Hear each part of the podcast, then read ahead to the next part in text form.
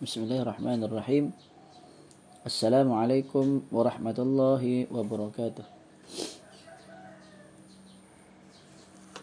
إن الحمد لله نحمده ونستعينه ونستغفره ونعوذ بالله من شرور أنفسنا ومن سيئات أعمالنا من يهده الله فلا مضل له ومن يضلل فلا هادي له وأشهد أن لا إله إلا الله وحده لا شريك له وأشهد أن محمدا عبده ورسوله يا أيها الذين آمنوا اتقوا الله حق تقاته ولا تموتن إلا وأنتم مسلمون أما بعد إن شاء الله hari ini kita akan lanjutkan uh, halakah yang lama tertangguh yaitulah perkenaan penjelasan matan al-aqidah at-tahawiyah yang mana kali yang terakhir kita berhenti di matan yang ke-193 InsyaAllah hari ini kita akan masuk matan yang ke-194. Berkata Al-Imam Abu Ja'far Al-Tahawi, وَنُحِبُّ أَصْحَابَ رَسُولِ اللَّهِ sallallahu alaihi wasallam. Yaitu maksudnya, dan kami mencintai para sahabat Rasulullah sallallahu alaihi wasallam. Kata Syekh Salih Fauzan, sahabat artinya adalah orang yang pernah bertemu dengan Rasulullah sallallahu alaihi wasallam dan dia beriman kepada baginda serta uh, meninggal dalam keadaan beriman. Itu pengertian sahabat. Jika dia beriman tetapi belum pernah bertemu dengan baginda, maka dia tidak termasuk sahabat. Sekalipun sezaman dengan Nabi Muhammad sallallahu alaihi wasallam seperti Raja An-Najasyi. Demikian pula disyaratkan bahawa dia beriman dan meninggal dalam keadaan beriman. Sekalipun hanya murtad atau mati dalam keadaan murtad maka itu telah membatalkan kedudukannya sebagai seorang sahabat dan juga membatalkan semua amalannya. Para sahabat Rasulullah sallallahu alaihi wasallam adalah generasi dan umat yang paling utama setelah para nabi sallallahu alaihi wasallam dan rasul. Perkara tersebut kerana mereka bertemu dengan nabi, beriman dengan nabi, berjihad bersama nabi, mengambil ilmu langsung daripada nabi mereka dicintai oleh Nabi dan Allah Subhanahu wa taala telah memilih memilih mereka sebagai para sahabat ya, bagi nabinya. Allah Subhanahu wa taala berfirman radhiyallahu 'anil mu'minina id yubay'unaka tahta asy-syajarah fa'alima ma fi qulubihim fa'anzala as-sakinata 'alaihim wa athabahum fathan qariba maksudnya sesungguhnya Allah telah redha terhadap orang-orang mukmin ketika mereka berjanji setia kepadamu yakni kepada Nabi Muhammad di bawah pohon ha, pohon apa ni namanya bai'atur ridwan. Maka Allah mengetahui apa yang ada di dalam hati mereka. Uh, lalu menurunkan ketenangan atas mereka dan memberi balasan kepada mereka dengan kemenangan yang dekat waktunya. Surah al-fath ayat 18 okey. Ha, dalil ini menunjukkan bahawa Allah Subhanahu wa taala redha ke atas orang-orang yang beriman yang telah mengambil janji setia kepada Nabi Muhammad sallallahu alaihi wasallam yaitu peristiwa uh, uh, apa namanya? Namanya perjanjian Hudaybiyah. Eh uh, bukan uh,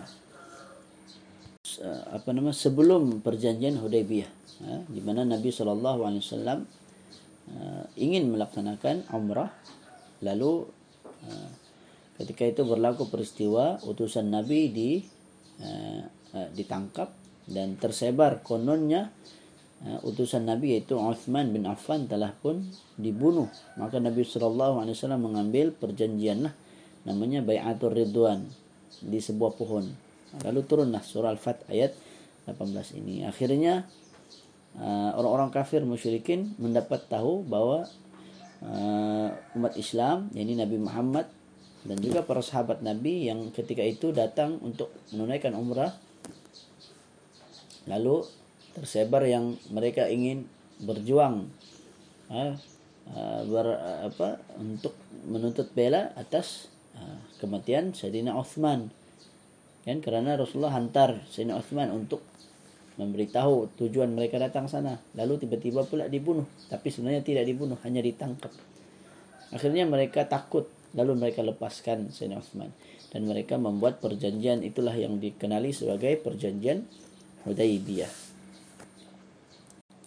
Seterusnya Allah Subhanahu wa taala juga berfirman Muhammadur Rasulullah والذين معه أشداء على الكفار رحماء بينهم تراهم ركعا سجدا يبتغون فضلا من, من الله ورضوانا سيماهم في وجوههم من أثر السجود ذلك مثلهم في التوراة ومثلهم في الإنجيل كزرع أخرج شطأه فآزره فاستغلظ واستوى على سوقه يعجب الزراع ليغيظ بهم الكفار وعلى الله الذين آمنوا وعملوا الصالحات منهم مغفرة وأجرا عظيما Maksudnya Muhammad itu adalah utusan Allah dan orang-orang yang bersama dengannya adalah keras terhadap orang-orang kafir tetapi berkasih sayang sesama mereka. Kamu lihat mereka rukuk dan sujud mencari kurnia Allah dan redanya. Tanda-tanda mereka tampak pada muka mereka dari bekas sujud. Demikianlah sifat-sifat mereka di dalam Taurat dan sifat-sifat mereka di dalam Injil. Yaitu seperti tanaman yang mengeluarkan tunasnya maka tunas itu menjadikan tanaman itu kuat lalu menjadi besarlah dia dan tegak lurus di atas pokoknya tanaman itu menenangkan hati penanam-penanamnya kerana Allah hendak menjengkelkan hati uh, orang-orang kafir dengan kekuatan orang-orang mukmin Allah menjanjikan kepada orang-orang beriman dan mengerjakan amal yang saleh di antara mereka uh, di antara mereka ampunan dan pahala yang besar. Surah Al-Fat ayat 29. Ya.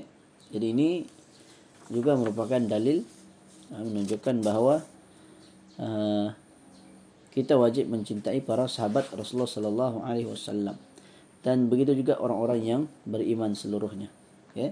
Para sahabat Nabi sallallahu alaihi wasallam adalah merupakan generasi yang terbaik berdasarkan sabda Rasulullah khairul quruni qarni thumma alladhina yalunahum thumma alladhina yalunahum sebaik-baik kurun maksudnya generasi adalah qarni ya, kurunku generasiku thumma alladhina yalunahum kemudian orang-orang sesudah mereka thumma yalunahum kemudian orang-orang sesudah mereka hadis riwayat Bukhari dan Muslim mereka adalah generasi terbaik adalah kerana mereka menjadi sahabat Nabi sallallahu alaihi wasallam. Kerana itu mencintai para sahabat adalah iman dan membenci mereka adalah kemunafikan. Ha, kemunafikan. Firman Allah, liyaghidha bihimul kuffar dalam ayat 9 tadi. Allah hendak menjengkelkan ha, apa hati orang-orang kafir. Menjengkel maksudnya ya, rasa uh, tidak selesa ha, orang-orang kafir terhadap orang-orang uh, uh, orang-orang yang beriman. Okay. Oleh kerana itu kaum muslimin wajib mencintai semua para sahabat Nabi berdasarkan nas ayat di atas yaitu uh, surah Al-Fat ayat 18 dan ayat 29 ini. Ha, kerana kecintaan Allah dan Nabi sallallahu alaihi wasallam kepada mereka juga kerana mereka telah berjihad di jalan Allah dan menyebarkan Islam ke seluruh penjuru timur dan barat. Mereka juga membela Rasulullah sallallahu alaihi wasallam dan beriman kepada baginda serta mengikuti cahaya yang diturunkan kepada baginda. Ini adalah akidah ahli sunnah wal jamaah. Jadi insya-Allah kita akan sambung lagi. أقول قولي هذا وأستغفر الله العظيم لي ولكم. وصلى الله على نبينا محمد وعلى آله وصحبه وبارك وسلم. السلام عليكم ورحمة الله وبركاته.